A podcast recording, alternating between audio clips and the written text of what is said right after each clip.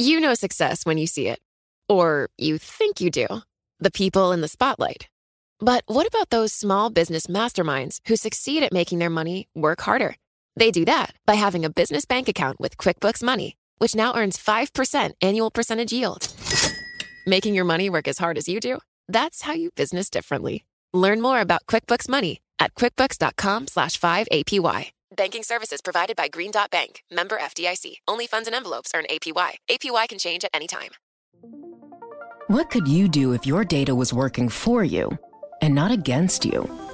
With Bloomberg delivering enterprise data directly to your systems, you get easy access to the details you want, optimized for higher level analysis, and financial data experts committed to helping you maximize your every move. Our data is made for more, so you can show the world what you're made of. Visit Bloomberg.com slash enterprise data to learn more. This is the business of sports. Let's talk Super Bowl and Fox Sports. Every single thing that occurs, I want people to remember this is a business. Guaranteed money isn't necessarily guaranteed. Michael Barr. How high can these valuations go? Scott Soshnick. Duke. Everybody loves rooting against him, right? Eben Novy-Williams. Off the field, the NBA has never been buzzier. And the leaders in the sports industry. Major League Baseball Commissioner Rob Manfred. Mike Aresco, he's the commissioner of the American Athletic Conference. Jared Smith, president of Ticketmaster. Then the race car driver, Helio Castroneves. Bloomberg Business of Sports from Bloomberg Radio.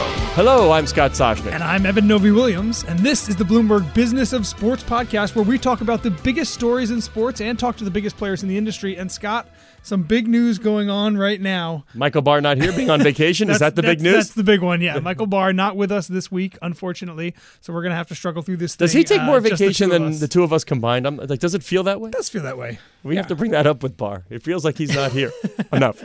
Yeah, let's get to the big stories uh, of the week, including the first one.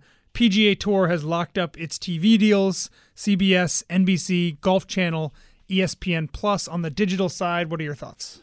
My thoughts are the money. Let's go to the money. 60, 70% increase. We're talking $7 billion over the nine year new deal. 770 million. So for those who were wondering, like, are we in the bubble of the rights fees? This is golf, okay? And these networks all wanted to be in. CBS said no to the SEC, you'll remember, but they view golf as a staple. The Masters, of course, on CBS, um, as well as the digital reach here now. ESPN wanted golf, so it gives them breath. They get the old staples of CBS and NBC back in the deal. For the PGA Tour, I would imagine, Jay Monahan, you are very happy with this deal. Yeah, it's funny seeing you know seeing some of the quotations coming out of, of after this deal.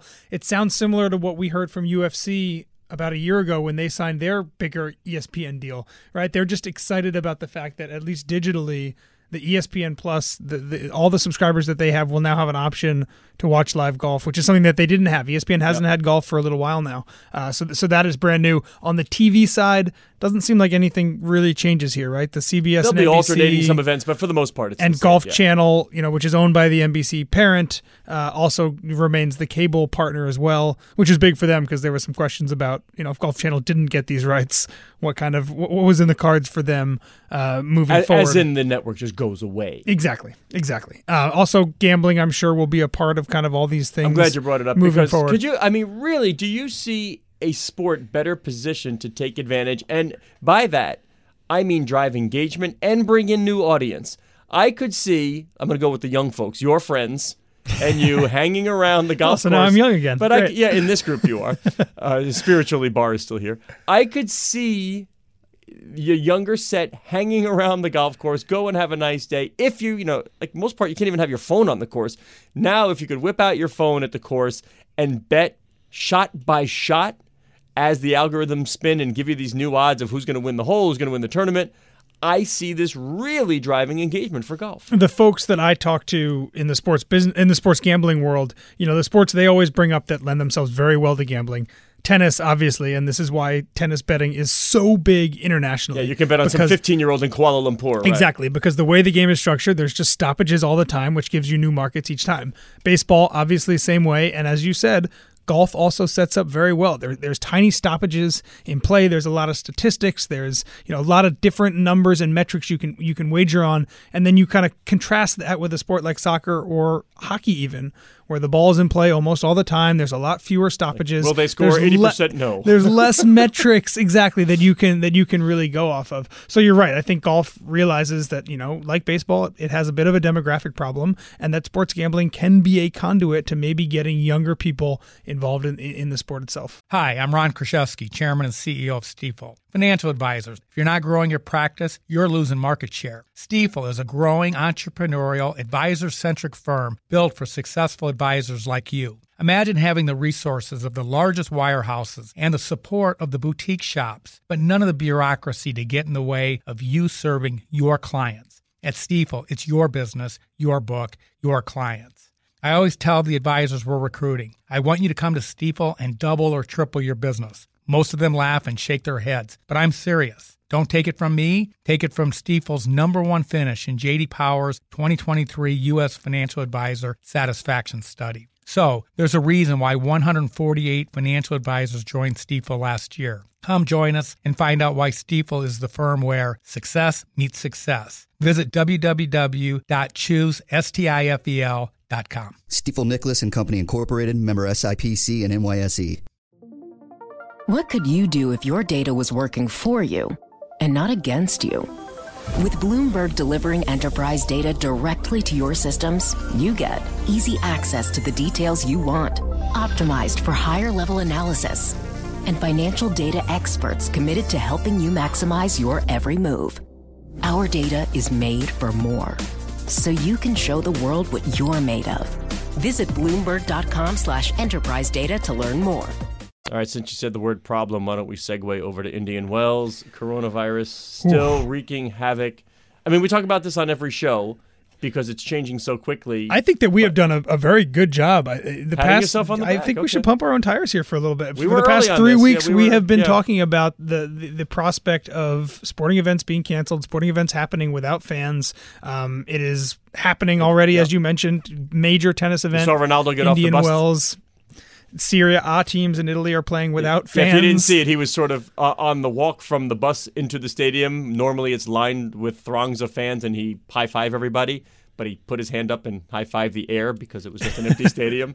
Some D3 college basketball games over the weekend were played without fans. You know, all eyes. Yeshiva winning, by the way. There you go. Yeah, I haven't seen the latest, but I saw. I did see they won one game. Um, I think all eyes right now are focusing on the NCAA and and March Madness, but there's NBA and NHL games and playoffs coming up shortly after that. The Masters are happening. They're- Everybody they're, is they're looking talking about it. I spoke to some executives in in basketball and in hockey, and it is being discussed. Uh, one executive put it this way: that their senior team over the past two weeks has spent 80% of its time. Mm. Think about that. The senior management team of these sports organizations are spending 80% of their time strictly on virus related issues. Yeah.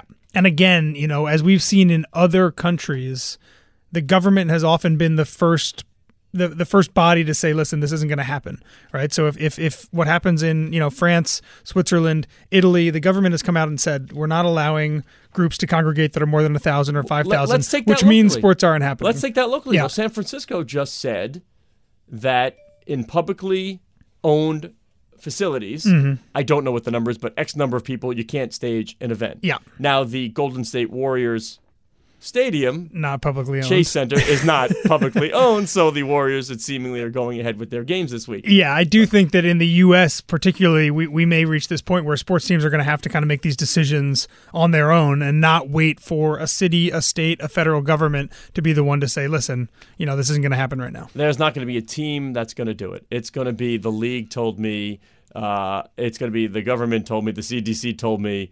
No team is going to say we're just pulling. I just don't see it. And, and and that's that's we talked about this with Richard Peddie last week on the show, right? This like weird gray area where the government and the CDC are not saying much, and so far, at least, the the major leagues have not said much either. But you know, teams are spending eighty percent of their of their of their executive manpower thinking about you know kind of going through little triage options about what happens if this, what happens if that. Uh, so you know, it, it does. You know, games more games are going to be canceled, More games are going to be happening without fans. Uh, I think we're only at the, the the way way tip of the iceberg when it comes to how the coronavirus, at least domestically here in the U.S., is going to disrupt the sports calendar. The the line from Richard Peddie that stuck with me, and we're, by the way, if you're thinking auto racing, we're talking Richard Peddie, the ex CEO of Maple Leaf Sports and Entertainment. It was a great episode, by Yeah, the way. the- if folks haven't listened to it. Luckily, we archived this stuff. Um, but the, the line that I loved where he said, I remember sitting there, we had 19,000 people, you know, 20 inches from each other. He's like, I remember I, I, I didn't really do anything other than felt this sense of angst. Like he, he, he was worried about it, but nobody did anything about it. and that was during the SARS was the outbreak SARS in outbreak, 2003, yeah. 2004 in in Toronto. Um, and yeah, that's that's the kind of thing that almost every executive right now in the U.S. from a sports perspective is thinking about. Right. All right, so what else sports executives are thinking about? At least Steve Koonin was up at the MIT Sloan conference, and uh, this was his idea to boost ratings in the NBA. Excuse me. Uh, he wants to start the NBA season in December, a couple of months later than usual. That way, basketball does not compete with the biggest sport in the U.S., football, and everything kind of just pushes back a little bit. I have a few thoughts on this. The first of which being what a tremendous compliment he gave the NFL. The- did you see the exact quote? Yeah, we don't even want to be up. if At, yeah. King Kong is at your door, you might go out the back door rather than go out the front door and engage in hand-to-hand fist fight with King Kong.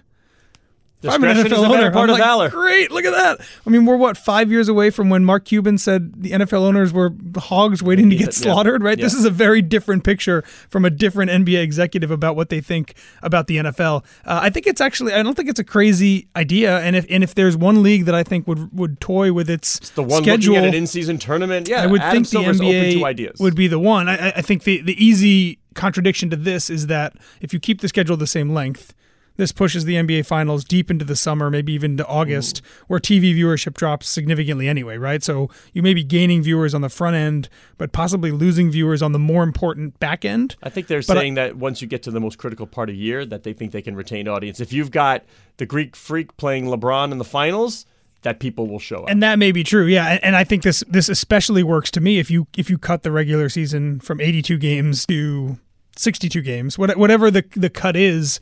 If this ends up with the finals being roughly in the same place, but you're kicking the season off at a time when you know the NFL isn't in full swing regular season, maybe that's a maybe that's a smart way to do it. yeah, the, NBA finals would take place sometime in August rather than June. Then you have the That's draft tough. and free agency after that. There is a reason why almost no major league besides Major League Baseball is is playing in right, August. you'd go up against because baseball. nobody's, go up against watching. baseball. Well, here- nobody's watching. I'm going to give you another Koonin quote. Relevance equals revenue. We've got to create the most relevance, and the revenue will fix itself. Do you think that this is kind of making a straw man out of a bigger NBA problem?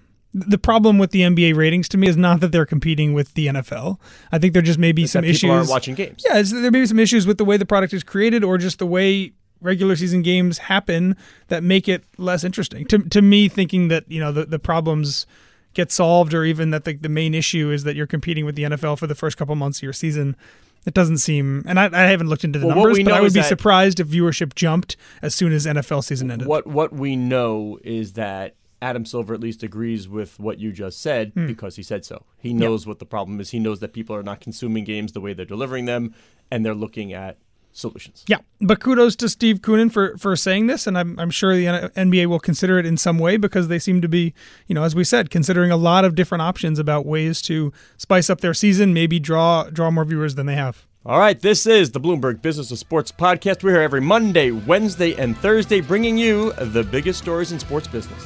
I'm Scott Soshnick. You can follow me on Twitter at Soshnick. And I'm Eben Novy-Williams. You can find me at Novi underscore Williams. Thanks for joining us. Please tune in later in the week when we speak with the biggest and brightest in the sports business world. Hi, I'm Ron Kraszewski, Chairman and CEO of Stifel. Financial advisors, let's face it, if you're not growing your practice, you're losing market share. Stifel is a growing, entrepreneurial, advisor centric firm built for successful advisors like you. There's a reason why 148 financial advisors joined Stifel last year. Come join us and find out why Stifel is the firm where success meets success. Visit www.choosestifel.com. Stifel Nicolaus and Company Incorporated, member SIPC and NYSE.